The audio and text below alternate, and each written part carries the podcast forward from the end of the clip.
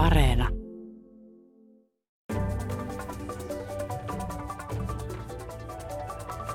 Kreikan taloustilanne on jonkun verran paranemassa, mutta mistä sen käytännössä huomaa ja miksi Kreikan poliittinen tilanne on tällä hetkellä niin vakaa ja kuinka Kreikan historia näkyy sen nykyisessä suhtautumisessa EU-hun. Kreikasta ja Kreikan tilanteesta puhuu tänään Suomen Kreikan suurlähettiläs Jari Gustafsson. Minä olen Maija Elonheimo, mutta minkälainen Kreikan sisäpoliittinen tilanne tällä hetkellä on?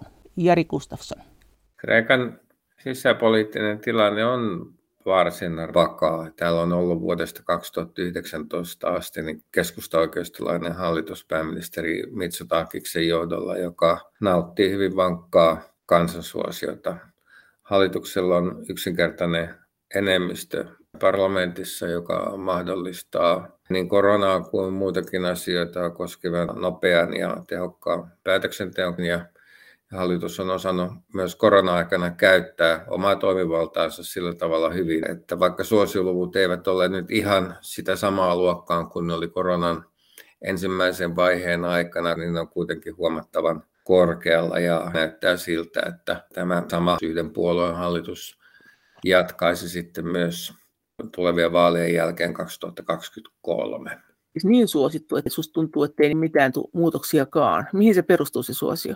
Tietenkin korona-aika on niin poikkeuksellista ollut siinä, että onhan meilläkin kokemusta siinä, että jos on hyvät johtajat, jotka osoittavat sitä johtajuutta vaikeina aikoina, niin kuin koronavaiheessa, niin se suosio pysyy kyllä korkealla. Ja näin on ollut myös täällä Kreikassa, että pääministeri Mitsotakis ja hänen lähitiiminsä on osoittanut sellaista johtajuutta, että kansa on luottanut ja uskonut hänen sanoihinsa siitä, että mitä milloinkin pitää tehdä.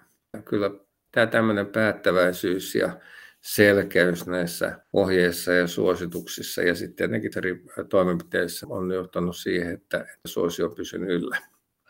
Jos ajattelee ihan muuten vaan, niin minkä takia siellä on sellainen systeemi, että siellä on tämmöisiä mahtisukuja muutama, jotka niin kuin sukupolvesta toiseen käyttää siellä valtaa. Et ihan niin kuin näissä jotain kuninkaita tai aatelisia. Siellä on Papandreot ja sitten nämä Mitsotakisit ja sitten sitten eikö siellä ole sinne Karamanlisitkin vielä? Siellä varmaan muitakin. Ja Papandreou. Kyllä näitä totta kai on ja eihän tämä nyt ole poikkeuksellista läntisissä demokratioissa, mutta mä sanoisin ihan vastauksena tuohon sun kysymykseen, miksi se on Kreikassa näin, niin mä uskoisin, että sillä on aika paljon tekemistä sen kanssa, että tämä Kreikan nykyinen tasavalta on kuitenkin aika uutta.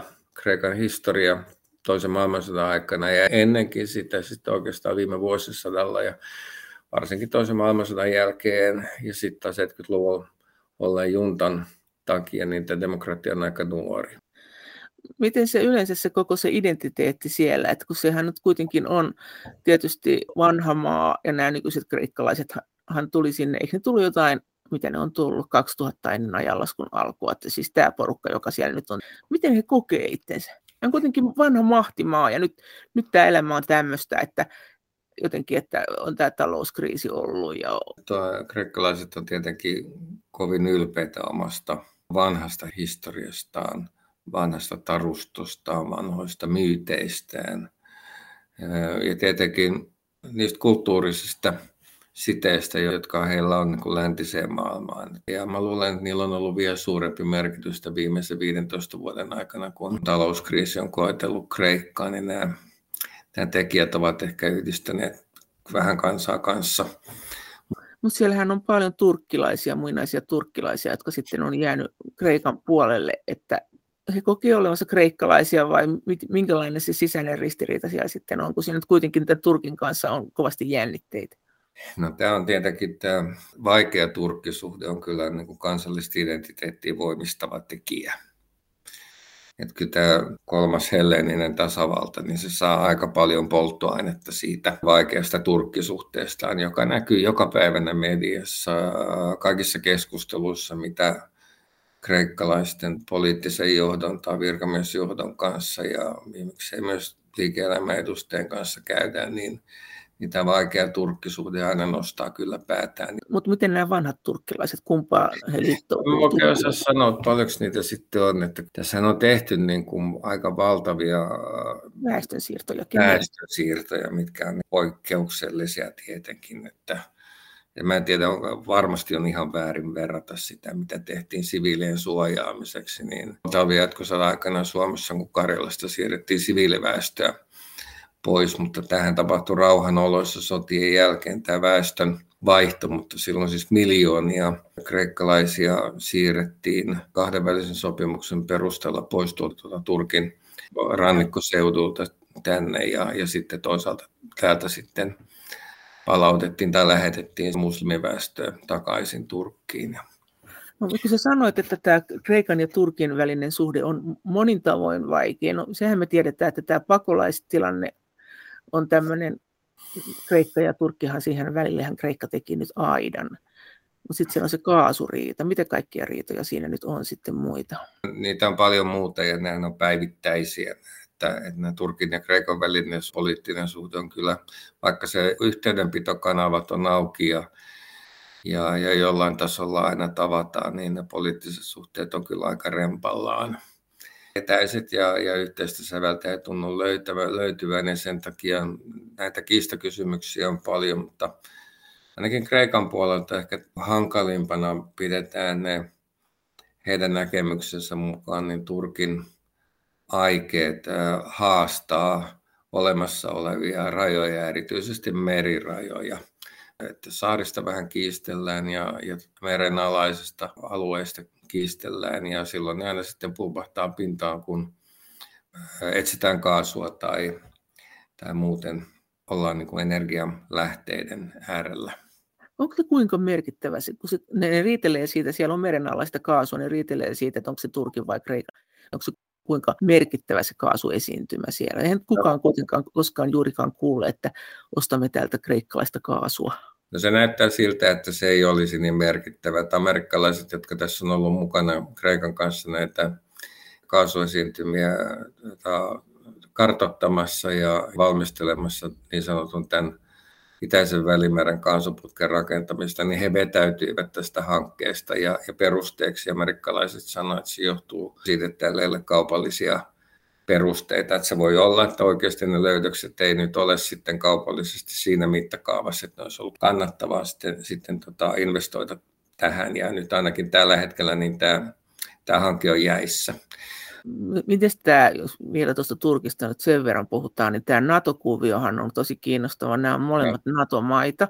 Molemmat maat on ollut siis jo 50-luvun alusta, siis NATOn ensimmäisen laajentumisen jälkeen, niin NATOn jäseniä tässä. Ja onhan tämä suhde aika hankala kyllä siinä, ja Turkki on kyllä tätä NATO-suhdetta myös koetellut sille välillä ostellaan, ostetaan aseita Venäjältä ja ja tämä Venäjän toiminta tietenkin tällä alueella ei pelkästään tässä Kreikka-Turkki-suhteessa, vaan tämä itä, itäisen välimeren alueella, niin totta kai ollut sellainen, joka aiheuttaa niin kuin aina huolta. Ja, ja tota, tämä on yksi tekijä tässä hankalassa Kreikka-Turkki-suhteessa, että, että mitä Venäjä milloinkin kanssa tekee, ja molemmat joutuvat sen aina ottamaan huomioon. Mutta tämä niin kuin yhteinen NATO-kumppanuus tässä Turkin ja Kreikan välillä ei millään tavalla ole kyllä ollut mikään liiemmin niin kuin yhdistävä tekijä, vaan pikemminkin asia, jota on tavallaan jouduttu sietämään, että, että vaikka, vaikka tota, suhteet eivät ole hyvät ja koko ajan kiistellä, niin silti on pakko myöntää, että myös tämmöinen yhteinen tekijä tästä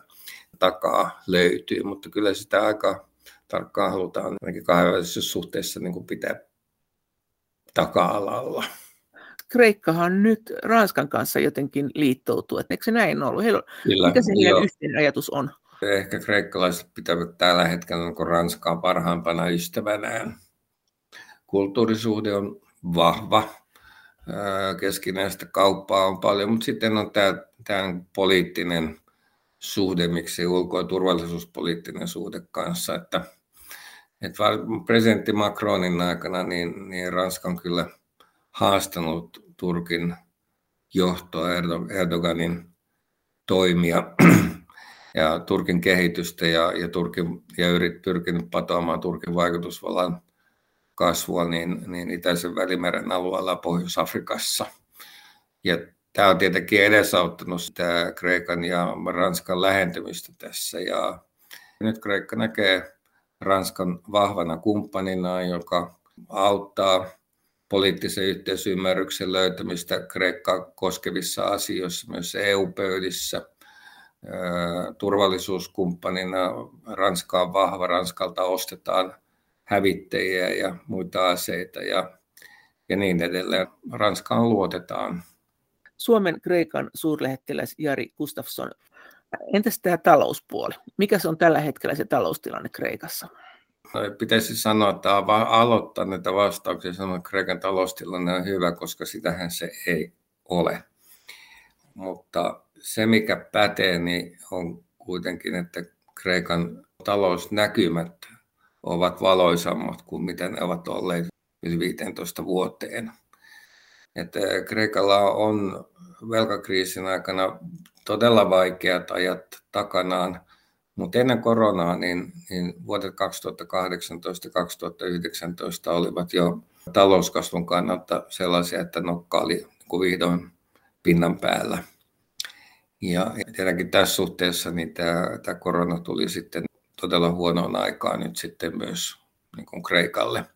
Niin kuin se on se matkailu. Niin. Se on se matka, matkailu ja paljon muuta. Se ei ole vaan niin kuin matkailua, vaan se on tämmöistä menetetty 15 vuoden jälkeen elpymistä ja modernisaatiota, niin Kreikka ottaa valtavia askeleita tässä digitalisaatiossa, jossa ne tietenkin ovat jääneet jälkeen tämän 15 vuoden aikana. Samaten se ottaa isoja askeleita nyt, kun koronasta päästään, niin kaikki mikä liittyy infrastruktuuriin ja vaikka talojen kiinteistöjen kunnossapito, kokonaisten kaupunkien niin kunnossapitoon, kiinteistön kohentamiseen, peruskorjaukseen, energiatehokkuuteen ja tällaisiin niin kuin asioihin, joita normaalisti on Euroopassa niin useimmissa maissa kyetty tekemään askel askeleelta vähittäin, niin täällä joudutaan nyt kuromaan näitä umpeen ja sen takia nämä tämmöiset uudet shokit on ollut aika hankalia tässä nehän sai elpymisvälineistä, miten ne sai jotakin melkein 18 miljardia tukia niin. ja sitten 13 melkein niin lainoja, eikö saa? Ja ne sai elpymisrahaston 32,5 miljardia yhteensä, mitä tästä elpymisvälineestä oli niin kuin alun perin sovittu 20 miljardia tukina ja 12,5 miljardia lainoina. Ja, ja sitten siihen tulee päälle tietenkin sitten tämän uuden EUn rahoituskehyskaudella sovitut niin muut budjettivarat, jotka tulee sitten rakennerahastojen kautta, niin Kreikassa puhutaan esimerkiksi 40 miljardin avustuspaketista, joka EUsta on nyt tulossa sitten seuraavina vuosina. Ja totta kai tällä tulee olemaan niin kuin iso merkitys. Ja sitten se sosiaalinen ilmastorahasto, joka ehkä tulee, niin ne todennäköisesti Kreikka kannattaa sitä, eikö näin voisi ajatella, koska he varmaan laskee, että he on saamapuolella. Joo, ilman muuta. Tarkoitatko että se on siis seuraavan seitsemän vuoden aikana tulisi se 40 miljardia, että siinä olisi se budjettirahoitus ja sitten näitä pakettitukirahoja? Joo, kokonaisuudessaan, että elpymisvälineen osalta niin ne aikatauluthan on tiukempia ja, ja osa siitä on jo maksatuksessa ja suuri osa siitä elpymisrahastahan pitäisi käyttää nyt muutaman vuoden kuluessa, mikä ei tietenkään onnistu varmaan missään maassa, mutta ainakin nämä hankkeet yritetään saada jalalle mahdollisimman pian, että tämän, tämän se kuluvan niin kuin kolmen vuoden aikana ja ensimmäiset maksatukset on jo tehty. Miten kauhuissaan siellä ollaan nyt tästä tilanteesta, että EU-ssa inflaatio kiihtyy. Kreikassahan se ei, eikö se ole jotain viittä neljää? Ei se siellä mikään huippu ole se inflaatio siellä. Joo, ei ole. Ei ole. Niitä lukuja on tuossa nyt aika paljon niin kuin arvioitu, että kuinka, no, kuinka paljon tämä, tämä inflaatio tässä kiihtyy, mutta, mutta viime syksynä oli vielä epäilys, että Kreikka, Kreikassa oli seuraavalueen hitaan inflaatiokehitys ja ja nyt sitten näyttää juuri tuolta, mitä sanoit, että kyllä inflaatio on täälläkin niin kuin ottanut vauhtia. Mutta palaisin vielä tuohon, tuohon taloustilanteeseen siinä, että kun mä sanoin, että tässä on niin kuin tämmöinen positiivinen näköala ja se kyllä on, että ainakin siis ekonomistit ja totta kai Kreikan keskuspankki ja finanssiministeriö itse antanut näitä omia arvioita tästä taloustilanteesta. Ja ne ovat aika niin kuin yksituumaisia siitä, että elpyminen tietenkin kokonaisuudessaan, tämä, tämä elpyminen, mutta myös euroalueen elpyminen vahvistaa Kreikan talousnäkymiä, että, että Kreikka tarvitsee hyvin toimeen tulevia naapureitaan, jotta on markkinoita, mihin viedä ja joiden kanssa käydä kauppaa. Mutta sitten nämä patoutuneet investoinnit toivottavasti nyt sitten lähtevät liikkeelle osin myös sitten näiden elpymisrahojen avulla. Mutta eikö se pelkää sitä, että nyt kun tämä inflaatio tulee, niin kaikki sanoo kuitenkin, että yleensä oletetaan, että korot nousee, EKP kiristää rahapolitiikkaansa, Kreikan valtionlainojen korotkin saattaa nousta ja ehkä nämä velkakirjaostotkin vähenee. Mitä siellä Kreikassa tästä sanotaan? Joo, joo.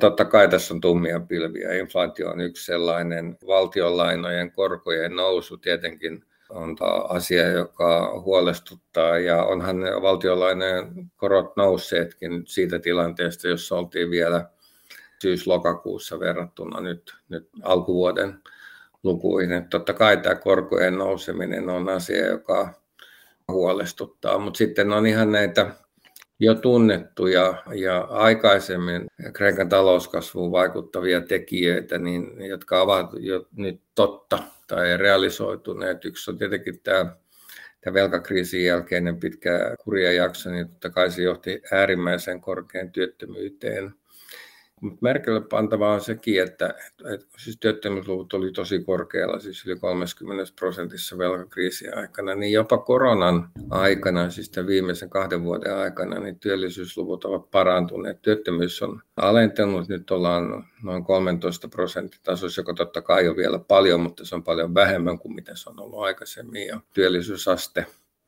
on noussut että ihmiset ovat töissä, vaikka ne työpaikat eivät ole mitään, niin kuin, välttämättä mitään hyviä, niin ne kuitenkin ovat, ihmiset ovat palanneet työelämään ja työmarkkinat tällä tavalla niin kuin toimii. Mutta sitten täällä on varmasti ehkä neljäsosa kotitalouksista joko köyhyysrajalla tai sitten vähintäänkin tilanteessa, että he joutuvat miettimään, mistä saadaan perheelle niin tarvittavat niin kuin perusasiat, niin paitsi huomenna, niin ensi viikolla pöytään ja vaatteet ja niin edelleen. Tämähän on nyt oikeistolainen tämä hallitus. Siellähän oli tämä vahva vasemmistokausi, niin miten, mitä ne on tehnyt siellä? Onko tämä kaikki nyt vain jotenkin EU-rahoilla ja tässä nyt vähän on ollut, EU-sakin ollut tämmöistä talouden kasvua niin, tai hyvä vaihe, niin se on heijastunut Kreikkaan, vai onko siellä tehty niitä niin sanottuja rakenteellisia uudistuksia, joita silloin kaivattiin, onko ne, onko ne jotenkin vaikuttanut? On, on. Ei Kreikka ole toiminut tai ei, ei toimi tällä tavalla, että tässä nyt ollaan ja odotetaan, että lahjahevonen porskuttaa rajalle ja, tai tulee pääkaupunkiin, vaan, vaan kyllä tässä on paljon tietenkin tehty, joka antaa sen luottamuksen paitsi omalle Kreikan keskuspankille ja, ja finanssiministeriölle, mutta myös, myös asiaa seuraaville kansainvälisille ekonomisteille, että Kreikan suunta on oikea. Että et siitä huolimatta, että sitä yhteistä euroa tulee paljon, niin, niin Kreikka on myös sitten käyttänyt omia varojaan myös koronahoitoon. Ja tavallaan se sama työkalupakki on ollut käytössä Kreikassa sitten kuin mitä Suomessakin on ollut, että yrityksiä on autettu, työntekijöitä on autettu ja niin edelleen selviämään koronan yli ja, ja omia rahoja on käytetty siihen suhteessa saman verran kuin mitä Suomessa on käytetty niin kuin erilaisiin talouspoliittisiin toimenpiteisiin niin kuin koronan vaikutusten niin kuin hillitsemiseksi. Ja sitten on myös tehty sellaista talouspolitiikkaa, jota, jota ei, ei vain sen takia, että EU tai IMF, kansainvälinen valuuttarahasto, olisi tätä niin kuin edellyttänyt, vaan myös sen takia, että se on järkevää. Ja, ja kun mä alussa viittasin siihen, että täällä on tämä nykyinen keskustoikeustalainen hallitus, jolla on niin kuin riittävän vahva asema parlamentissa, niin se kykenee paitsi suunnittelemaan uudistuksia, niin kykenee myös toimeenpanemaan niitä. Ja tämmöisessä talouskasvun vaiheessa, jossa ulkoista rahoitusta tulee sitten yhteisistä varoista, niin on, on tosi tärkeää, että kyetään sitten tekemään juuri näitä rakenteellisia uudistuksia. Ja kyllä niitä on tehtykin. Mulla oli kesäkuun alussa kylässä Kreikan työministeri Kostas Hatsidakis. Ja hän kertoi minulle, että seuraavalla viikolla niin hän on viemässä parlamenttiin työreformia. Ja tämä työreformi koostuu niin useista pienistä palasista, joista ehkä tärkein on ollut työaikalainsäädäntöön tehtävät muutokset, mutta oli siinä sitten niin kuin muitakin asioita. Ja seuraavalla viikolla hän niin teki ja siitä jonkun ajan päästä niin, niin parlamentti oli sitten tämä ison työlainsäädäntöön liittyvän uudistuksen tehnyt. Mutta sitten hän jatkoi siinä samassa keskustelussa, että sen jälkeen kun hän on tehnyt tämän, niin sen jälkeen hän tekee eläkeuudistuksen, jonka ehkä keskeinen sisältö on ollut sitten tehdä sinne sellaisia rakenteellisuutuksia, mutta tosi myös sitten peruuttaa niitä valtavia leikkauksia, joita tehtiin Syrisan aikana ja, ja osin tietenkin kansainvälisen painostuksen pakosta. Mutta eläkejärjestelmään kajottiin tuossa uudistuksessa. Sen jälkeen hän sanoi, että hän aikoo viedä paketin parlamenttiin, joka koskee sosiaali- ja terveydenhoitopalveluja, siis sote-paketin. Ei nyt ehkä siinä mittakaavassa, missä Suomessa on puhuttu, mutta kuitenkin sote-paketti. Eli tämä sama kaveri oli viemässä parlamenttiin kesän aikana, niin työlainsäädäntöön liittyviä uusia esityksiä, eläke, eläkejärjestelmään liittyviä remonttipaketin ja sosiaali- ja terveydenhuoltoon liittyviä, liittyviä uudistuksia. Sitten hän sanoi, että nämä kaikki pitäisi olla valmiit lokakuuhun mennessä ja sitten hän pitää viikon loman. Tämä hän teki. Eli hän teki tämän koko paketin kolmes kuukaudessa ja se vaan kuvaa sitä, että että menemättä nyt siihen, että kuinka laajoja nämä oli, että vaikka näitä kutsutaan nyt niin kuin suomenkielisessä keskustelussa tässä nyt, että nämä on paketteja, niin ne on kuitenkin merkittäviä uudistuksia. Ja nämä on juuri sellaisia rakenteellisia uudistuksia, mitä pitää tehdä silloin, kun myös ulkoista rahoitusta tulee tai käytetään käytetään elpymisvaroja oikein, niin silloin rinnalla tehdään sitten näitä isoja uudistuksia. Ja se takaa sen mahdollisuuden siihen, että ainakin tätä luottamusta tämmöisen talouden hoitoon ja talouspolitiikkaan pysyy myös vahvana. Mitä se käytännössä tarkoitti kreikkalaisten kannalta? Siis miten se uudistus nyt tarkoitti heille? No siinä tota, parannettiin eläkejärjestelmää, Miten? parannettiin, nostettiin myös keskiluokan eläkkeitä, joita oli aikaisemmin leikattu ja sitten tehtiin muita uudistuksia siinä, mutta ehkä tuo oli se isoin. Työlainsäädäntöön suurimmat uudistukset koski ilman muuta työaikalainsäädäntöä ja, ja tota, ensimmäistä kertaa Kreikassa tuli joustava työaikalainsäädäntö, joka mahdollistaa liukumat, mahdollistaa erilaiset joustot sitten työpaikoilla, mikä on tosi iso uudistus tähän mennessä, niin kaikki tuli kahdeksalta töihin ja lähti neljältä ja ei ollut minkäänlaista lainsäädäntöä, antanut minkäänlaista mahdollisuutta liikkua siitä eteen tai taakse. Nämä isoja ja nämä olivat vain esimerkkejä siinä, että tässä on ollut aika kova vauhti sitten myös samalla kun tota, hankkeita mietitään ja toimeenpannaan, niin samaan aikaan sitten myös näitä rakenteellisia uudistuksia. Mutta eihän toi eläkejuttu ole mitenkään ainakaan mitään kiristämistä. Eikö Kreikalta koko ajan odotettu niitä, että sitä vaan kiristetään ja kiristetään? Ei siis ollut. Siis eläkekulut tulee lisääntyyn Kreikassa. Täällä uudistetaan, tehdään näitä reformeja tässä ja ja tärkeintä on, että tehdään. Mä uskoisin niin, että, että tämmöinen niin kuin uudistusten tarve myös niin kuin lainsäädäntötasolla, niin tässä maassa on niin kuin tämän 15 vuoden kamalien aikojen jälkeen niin kuin aika valtava Suomen Kreikan suurlähettiläs Jari Gustafsson. Miten nämä sitten nämä talouden tunnusluvut, kun Kreikka on velkaantunut ja Kreikka on ollut alijäämäinen pahasti, eli se on velka, jatkuvasti velkaantunut, niin nyt kun on ollut tämä oikeistohallitus verrattuna tähän aikaisempaan vasemmistohallitukseen, niin miten tämä on tämä tilanne Tsiprasen hallitukseen verrattuna, niin miten tämä nyt susta näyttää, että onko täällä tapahtunut jotakin? Joo, mä en ole ihan varma, että onko se Tsiprasin aikana niin, tai silloin niiden vaikeiden vuosien aikana, niin pystytäänkö niistä tekemään, niin kuin antamaan oikeastaan mitään muuta vertailupohjaa kuin, että Kreikka tuli ulos siitä kaauksesta nyt sitten niin vuosikymmenen loppupuolella, jonka nyt sitten tämä nykyinen hallitus on tämän poliittisen kehityksen, myös tämän niin kuin sääntelykehityksen tai sanotaan niin kuin politiikkakehityksen niin kuin vakauttanut ja totta kai tässä on näitä sisäpoliittisia jännitteitä siitä, että kun tehdään rakenteellisia uudistuksia, niin aina kaikki eivät ole sellaisia, että se kohtelee juuri ihan tasaisesti, varsinkaan lyhyellä tähtäimellä kaikkea etujen ymmärtää, pitkä tähtäimen etujen ymmärtäminen saattaa joskus olla vaikeaa mutta että rakenteellisia uudistuksia tarvitaan tämmöisessä maassa, jolla on ollut pitkän sukupolven kestänyt vaikea kausi takana. Näitä uudistuksia täytyy tehdä paljon ja mä luulen, että ainakin tuon hallituksen suosioluvut näyttää siltä, että heillä on niin kuin vankka kansalaisten luottamus tälläkin hetkellä. Onko se kuinka ärtyneitä siitä, että silloin kun heillä oli tämä, nämä kriisin vuodet pahimmat, niin silloin puhuttiin, että kiristäkää, kiristäkää, ja nyt sitten Italialla on kriisi, niin sitten ollaan vaan niin kuin, että hoho, että mitä ostetaanko lisää velkakirjoja, tai siis että se, tämähän on kokonaan muuttunut tämä EUn politiikka sen suhteen, että jos joku maa on talousvaikeuksissa, se oli aika ankaraa se puhe silloin velkakriisin aikana, mitä Kreikasta puhuttiin, ja onhan se ihan erilaista. No joo, ehkä se ymmärrys tämmöisen velkainstrumentin käyttöön niin on tässä niin talouspoliittisessa ajattelussa muuttunut aika paljon, että ei, ei, ei pelkästään Kreikkaa ei tietenkään ole voitu käyttää esimerkkinä tästä. Mä sanoisin tämä, että, mutta, että se Kreikan julkinen velka, että vaikka se on siis ylivoimaisesti euromaiden korkein velka edelleen, niin tota, ne ennusteet tulevina vuosina, joka jonka varaan tai ennusteet tai laskelmat, jonka varaan nyt sitten talouspolitiikkaa suunnitellaan tässä maassa, niin niistä pyritään koko ajan laskemaan ja tämmöisellä laskukäyrällä tässä ollaan kyllä oltu. Mutta Eli siis velkamäärä on laskenut. Paljon sitä nyt on? Paljon se on laskenut? Sitä on tällä hetkellä kai, jos 2020 niin valtionvelka suhteessa kansantuotteen oli yli 200 prosenttia, 211 prosenttia, niin tai ennusteet siinä, että, että on lähivuosina vuoteen 25 vai 26 mennessä, niin oltaisiin tämmöisessä 180 tasolla. Ja, ja tästä kun 180 piirtää käyrän sinne 220, niin silloin se on aika selvästikin niin kuin laskeva.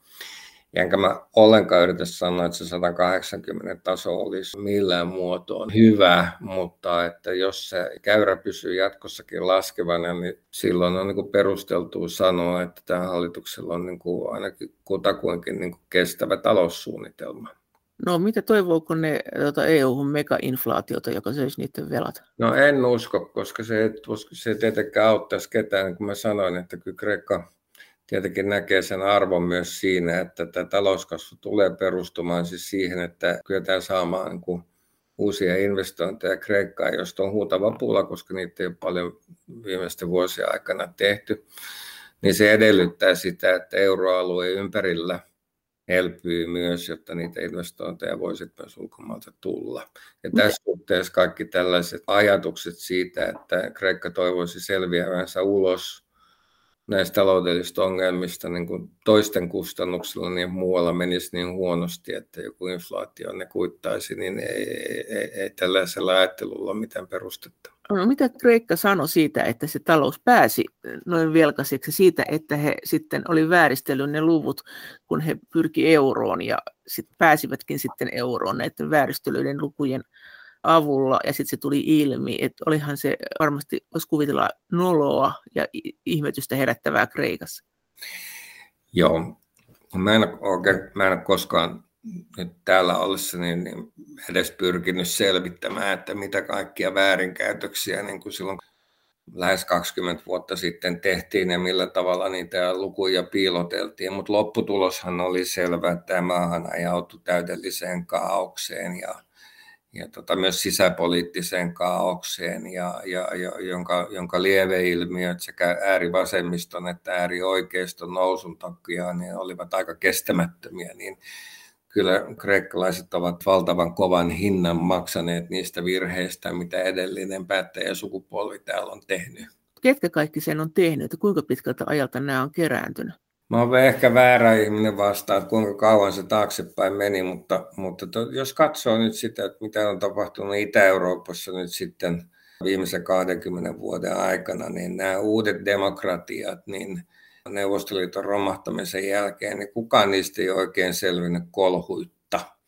Ja ehkä lännessäkin on ollut aikamoista niin kuin pettymystä siihen tapaan, mutta ennen kaikkea niin vauhtiin, millä Neuvostoliiton romahtamisen jälkeen on päästy eteenpäin ja monien maiden tai joidenkin maiden osalta niin se suunta edelleen on hirveän huolestuttava. Ja tässä suhteessa voisin kyllä niin kuin uskoa siihen, että et, et, et, et Kreikka on niin kuin kärsinyt samoista ongelmista. Tässä vielä maksellaan niitä haavoja, jotka on niin kuin syntynyt näistä myrskyistä, jotka, jotka koetteli Kreikkaa aikaisemmin, koetteli juntan aikana, koetteli, koetteli sotien aikana, kansalaissodan aikana ja niin edelleen. Suomessahan puhutaan paljon tästä kuitenkin, kun Kreikasta puhutaan. Ja varmaan voisi kuvitella, että muuallakin EU-ssa, että he valehtelivat, he vääristivät sen luvun. Että tämähän on kuitenkin niin kuin, niin kuin tosi noloa. Onko se kreikkalaisten mielestä noloa? Ajatteleeko se sen silleesti, että, että, tämä oli kyllä tosi noloa, että me valehdeltiin? No, mä, mä en osaa lukea kreikkaa sillä tavalla, että mä pystyisin, niin kuin, ja, ja ei mulla oikeastaan ollut mitään halua keskustella kreikkalaisten kanssa siitä, että että nolottaako teitä, että te vääristelitte näitä asioita. Niin, että, että, että, tai mä tämmöiseen keskusteluun olen halunnut mennä kreikkalaisten kanssa, siksi mä en oikein sitä näe, mutta yleensä on niin kuin aika vaarallista luoda semmoisia yksipuolisia kuvia niin kuin kaukaa pohjoisessa, että jotkut maat ovat niin kuin hulttioita heittiöitä ja valehtelevia roistoja. Ja, ja kyllä mä tässä tunnistan vähän tätä kielenkäyttöä, niin silloin varsinkin silloin 2000-luvun alussa, kun Suomi oli oman luokkansa mestari, niin silloin tämmöiset puheet lähti vähän villiksi. Suomen Kreikan suurlähettiläs Jari Gustafsson, ollaanko siellä vihaisia siitä, kun Suomi vaati silloin niitä takuita niistä lainoista? Ei, ei. Mä en ole kertaakaan törmännyt tähän keskusteluun täällä. Että Suomi muistettaisiin jotenkin niin kuin negatiivisessa valossa siihen, että Suomi vaatii erillisiä takuita ja niin edelleen. Mutta sen sijaan kyllä noissa piireissä, joissa mä tuolla olen, niin Olli Rehniä, joka talouskomissaarina oli silloin, niin kyllä häntä täällä muistetaan ihan hyvällä. Ja Ollillahan nyt on se kyky muutenkin asettua aika hyvin myös sitten niin neuvotteluosapuolen ajatuksiin ja ymmärtää niitä, että mitkä asiat ovat oikeasti tärkeitä. Mitä Kreikassa ylipäänsä puhutaan siitä, että kun EU-maat nyt velkaantuu ja näitä yhteisvastuita on lisätty, Tästä ollaanko siellä huolissaan tästä? Kuitenkin jos Kreikka itse on nyt sitten sillä linjalla, että nyt ruvetaan vähentämään näitä velkoja, niin luulisin, että he rupeaa miettimään, että miksi muut velkaantuu tällä lailla. No Kreikalla on tietenkin, niillä on kuitenkin aika pitkä matka siihen, että tullaan niin kuin euroalueen tasalle tuon velkaongelmansa kanssa, mutta, mutta mutta koko tämä velkakeskustelu tietenkin on niin kuin yksi iso asia, joka tulee olemaan EU-pöydissä esillä. Se on nyt jo ja tulee, tulee jatkossa olemaan yhä vahvemmin ja, ja aika näyttää, millä tavalla nyt sitten näitä olemassa olevia sääntöjä, kasvu- ja vakaussopimuksen sääntöjä, niin tullaan uudistamaan. Ja kyllä Mä just näin äh, vastikään niin pidemmän haastattelu, niin, niin Kreikan finanssiministerin haastattelu, jossa hän niin kuin hyvin vahvasti korosti sitä, että, että ensinnäkin on tarvetta niin kuin lähteä uudistamaan eurooppalaisia pelisääntöjä talouspolitiikan koordinaatiosta. Tämä kriisi viimeistään on osoittanut sen. Sitten on tarvetta uudistaa niitä sen takia, että nämä ilmastotoimet ilman muuta tulevat vaikuttamaan talous- ja finanssipolitiikkaan niin kuin useimmissa maissa ja myös yhteisesti Euroopassa. Ja sitten, että nämä nykyiset säännöt, joiden noudattamista on laiminlyöty eri maissa ja joihin on nyt sitten tehty poikkeuksia, niitä on niin kuin vaikea tulkita, vaikea ymmärtää, vaikea viestiä kansalaisille, mitä ne tarkoittaa, ja sitten niitä on vaikea toimeenpanna koska niitä on niin paljon rikottu, niin nämä vaatii uudistamista. Mutta sitten hän jatkoi, että, että kyllä Kreikka lähtee siitä, että tämä julkisen velan kontrolloiminen, vahtiminen, niin se täytyy jatkossakin olla tämän yhteisen eurooppalaisen talouspolitiikan keskiössä tai ankkurina, niin kuin hän tuossa haastattelussa sitä kutsui. Ja, ja mä luulen, että nämä viimeiset vuodet on opettaneet siitä, että jokainen maa joutuu sen oman velkansa kanssa taistelemaan ja tarvitaan myös yhteisiä toimia, että sitten julkinen velka saadaan hallintaan ja että voidaan sopia siitä, että yhteisiä toimia sitä pyritään myös sitten pitämään kontrollissa jatkossa.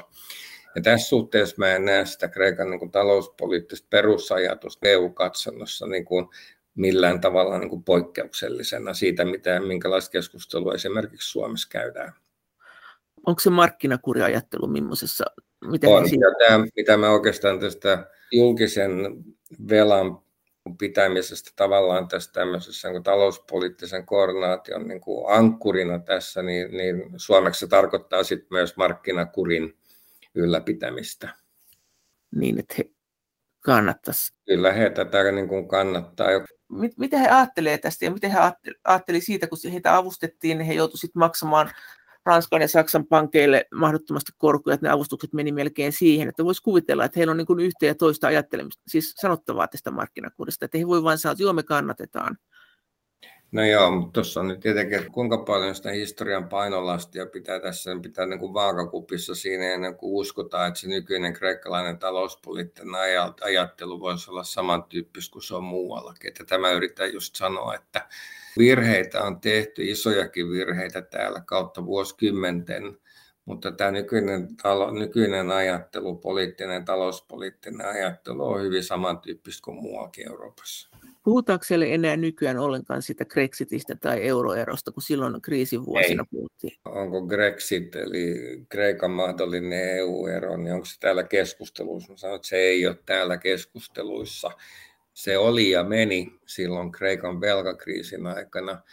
Ja tota, siitä on jäänteenä sit lukuisat graffitit kyllä täällä ja monissa niissä graffiteissa näkyy kyllä Boris Johnsoninkin nimi nykyään, mutta teemana niin ei ole niin kuin julkisessa keskustelussa eikä puhumattakaan, että se olisi millään tavalla poliittisessa pöydissä niin kuin mukana. Se on tullut ja, tullut ja mennyt ja päinvastoin nämä vaikeat ajat nyt tässä jännitteisessä maailmassa, niin ilman muuta avaa kreikkalaisten silmiä ja edesauttaa paluuta tavallaan niiden perusasioiden ääreen, että Kreikka hakee turvaa liittoutumalla Euroopan unionin ja niiden maiden kanssa ja, ja myös NATO. Tämä pakolaistilanne, miten se nyt sit sisäpoliittisesti, minkälainen kysymys se on?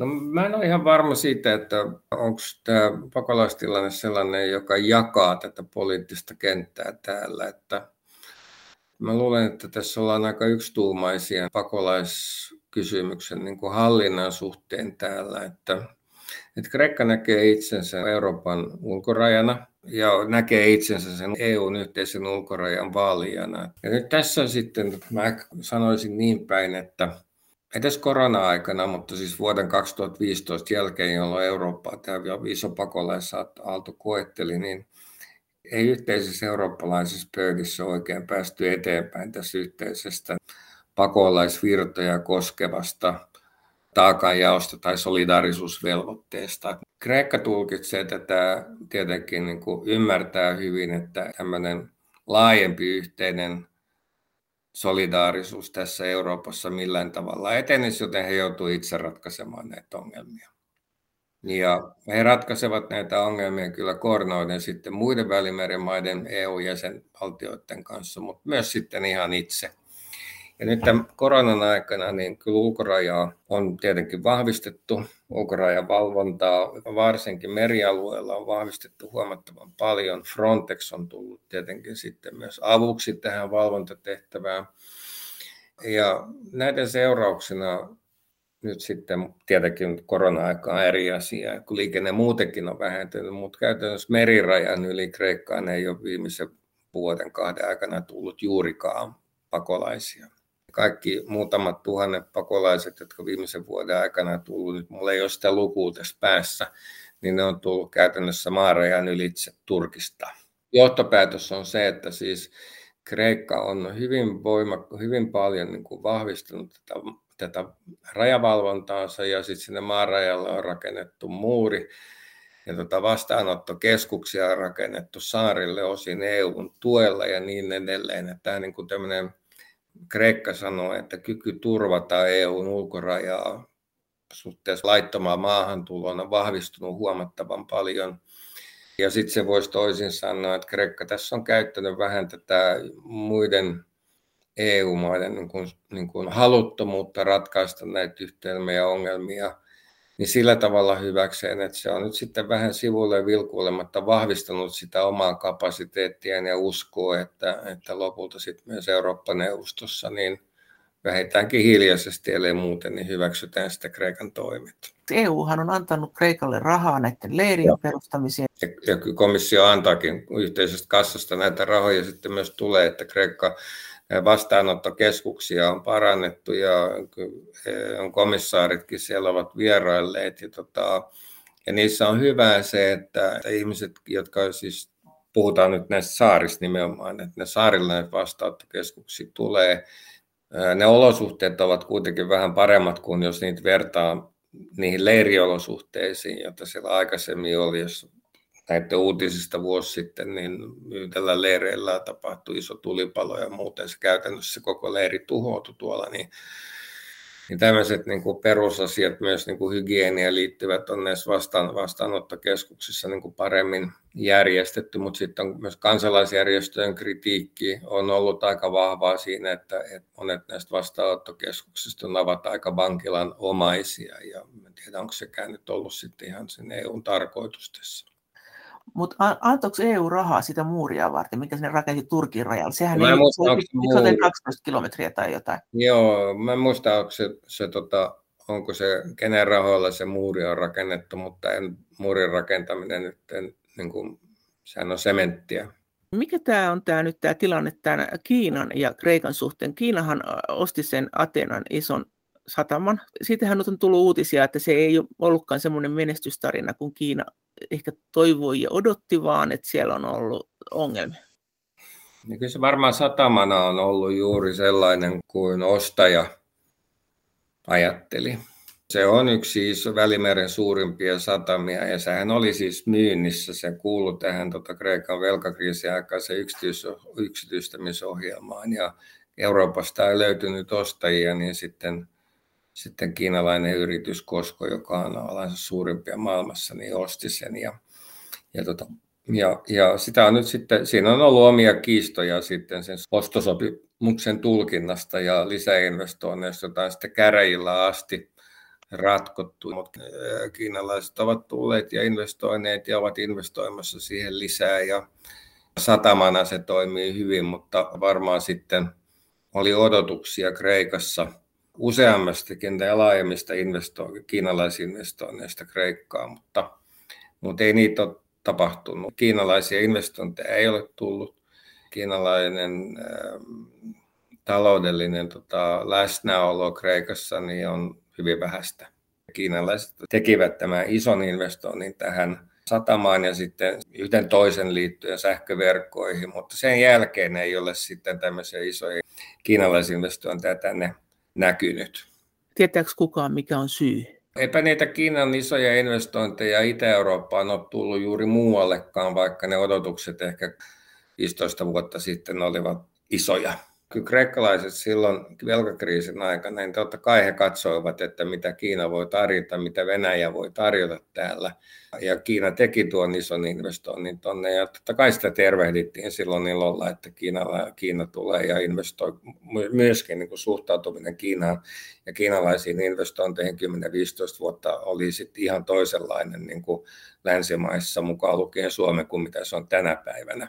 Suomen Kreikan suurlähettiläs Jari Gustafsson Miten Kreikka suhtautuu Venäjään? Miten se on suhtautunut näihin viime aikoihin tapahtumiin, niin tämä Ukrainan kriisi ja sitten Venäjä ylipäänsä?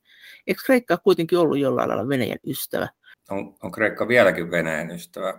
Mutta ensin pitää sanoa se, että kyllä Kreikan nykyhallitus on hyvin vahvasti sitoutunut yhteiseen ulko- ja turvallisuuspolitiikkaan suhteessa Venäjään. Ollaan yhteisten toimenpiteiden takana, ollaan tekemässä yhteisiä päätöksiä Eurooppa-neuvostossa, mikä koskee Venäjää, mikä koskee Ukrainaa, mikä koskee mahdollisia pakotteita, mikä koskee Valko-Venäjää.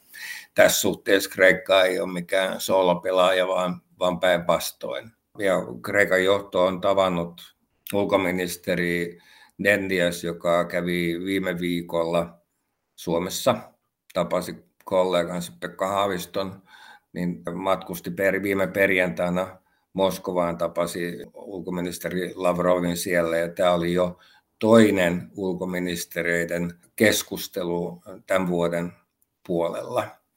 Kreikalla on aktiivinen keskusteluyhteys Venäjän johtoon, mutta tässä suhteessa heillä ei ole minkäänlaisia, ei edes yrityksiä tai aikeita niin tehdä mitään, joka olisi poikkeavaa siitä, mitä Eurooppa muuten yrittää tehdä tällä hetkellä Venäjän ja Ukrainan kriisin ratkaisemiseksi.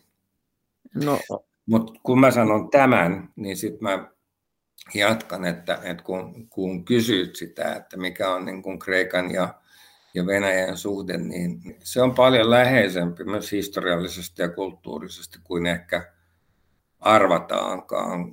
Että vaikka Kreikalla ja Venäjällä ei ole yhteistä rajaa niin kuin Suomella, niin nämä historialliset kulttuuriset siteet on aika tai hyvinkin tiiviit. Ja, ja yksi tekijä tässä on totta kai on ortodoksinen kirkko, vaikka kirkko, ortodoksinen kirkko sisällään kilpailee Moskovan ja paikallisen patriarkaatin niin kuin välillä, niin, niin silti kulttuurisesti tämä uskonto tässä yhdistää ja venäläisillä on täällä lostareita, jossa käyvät mukaan lukien poliittinen johto. Ja tämä uskonto on asia, joka ehkä lisää sitä halua ymmärtää, että mitä Venäjä yleensä tekee ja, ja venäläisistä ihmisistä ja vieraista ja turisteista tykätään. Miten USA ja Kreikka? Se on hyvä kysymys kanssa. Kreikka on, on lähentynyt Yhdysvaltoja viimeisten vuosien aikana paljon, siis oikeastaan niin kuin Syrisan jälkeisen ajan, että no, epävakaus Turkissa, tämä geopoliittisen jännitteen kasvaminen täällä Itäisen välimeren alueella, niin on lisännyt tietenkin Kreikan halua niin hakea turvaa NATO-kumppaneiltaan, läntisiltä kumppaneiltaan. Ja puhuttiin aiemmin siitä, että miten Kreikan ja Ranskan suhde myös on tota hyvin vahvistunut ja puolustusyhteistyö Ranskan kanssa on vahvistunut, niin myös puolustusyhteistyö Yhdysvaltojen kanssa on tällä hetkellä ihan muuta kuin se on ollut aikaisemmin. Että vajaa kaksi vuotta sitten tehtiin ensimmäinen kahdenvälinen puolustusyhteistyösopimus Yhdysvaltojen kanssa, joka mahdollisti uusien laivastotukikohtien perustamisen Kreikkaan, niin nyt tätä sopimusta uusittiin viime syksynä Washingtonissa sitten vielä, joka mahdollistaa entistä vahvemmalla amerikkalaisten läsnäolon Nehän pelaa sitten aika vaikeita peliä. He on Yhdysvaltojen kanssa väleissä, NATO-maa Yhdysvallat, NATO-maa Kreikan kanssa siellä aseistaa Kreikkaa. Luulisi, että Venäjä ei tykkäisi tästä, sitten kuitenkin sanot, että hyvät välit on Venäjä. Aika taitavasti pelaavat kyllä.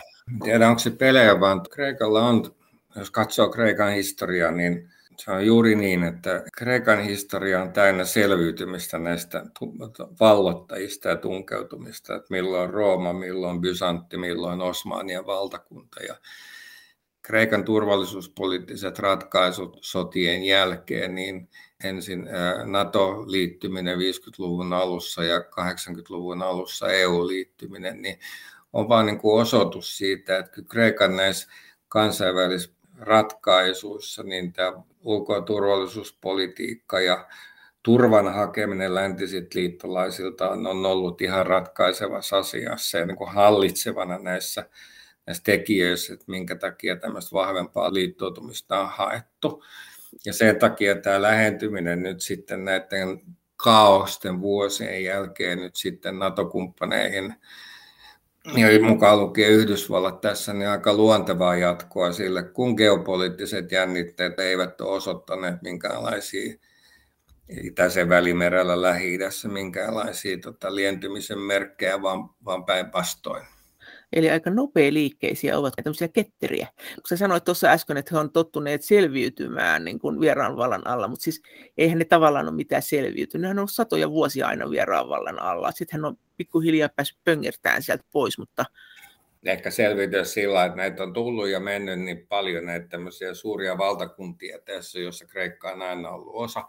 Ja Kreikan rajat ovat jatkuvasti eläneet ja tässä suhteessa on ymmärrettävää, että se joukko, joka täällä asuu, niin he joutuvat päivittäin miettimään tätä omaa selviytymistään sitten kaikkien näiden jännitteiden keskellä. Ja silloin näiden ulko- ja turvallisuuspoliittiset ratkaisut asettuvat ihan toiseen valoon, kun haetaan suojaa, haetaan liittoutumisia ja haetaan niiltä liittoimilta sitten suojaa. Miten sitten Kreikan suhtautuminen näihin muihin EU-maihin? Et Toihan on tietysti heti kiinnostava toi Italia. Että... Ja suhde on hyvin läheinen tietenkin, että on paljon asioita, jotka yhdistää. Ja, ja kyllä nämä Välimeren EU-jäsenvaltiot niin aika paljon koordinoivat niitäkin asioita, jotka ovat niin kuin vaikeasti eteneviä sitten tota yhteisissä pöydissä Brysselissä. Miten Saksa? Siis jos ajatellaan, että on Ranskan kanssa läheinen, niin onko myös Saksan kanssa läheinen? Enemmän Ranskan kanssa läheinen ilman muuta. Mutta tota, tämä Saksa-suhde on sitten vähän niin kompleksisempi, että tässä on ollut monta